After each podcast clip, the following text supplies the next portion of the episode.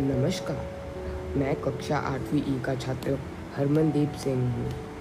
मैं आज आपके सामने रहीम जी के दोहे प्रस्तुत करने जा रहा हूँ।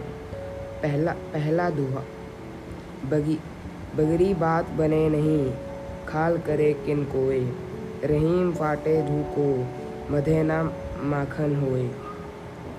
दूसरा दोहा, रहीम धागा प्रेम का मत तोड़ो कटाए टूटे पे फिर ना जुरे जुरे घाट पर जाए।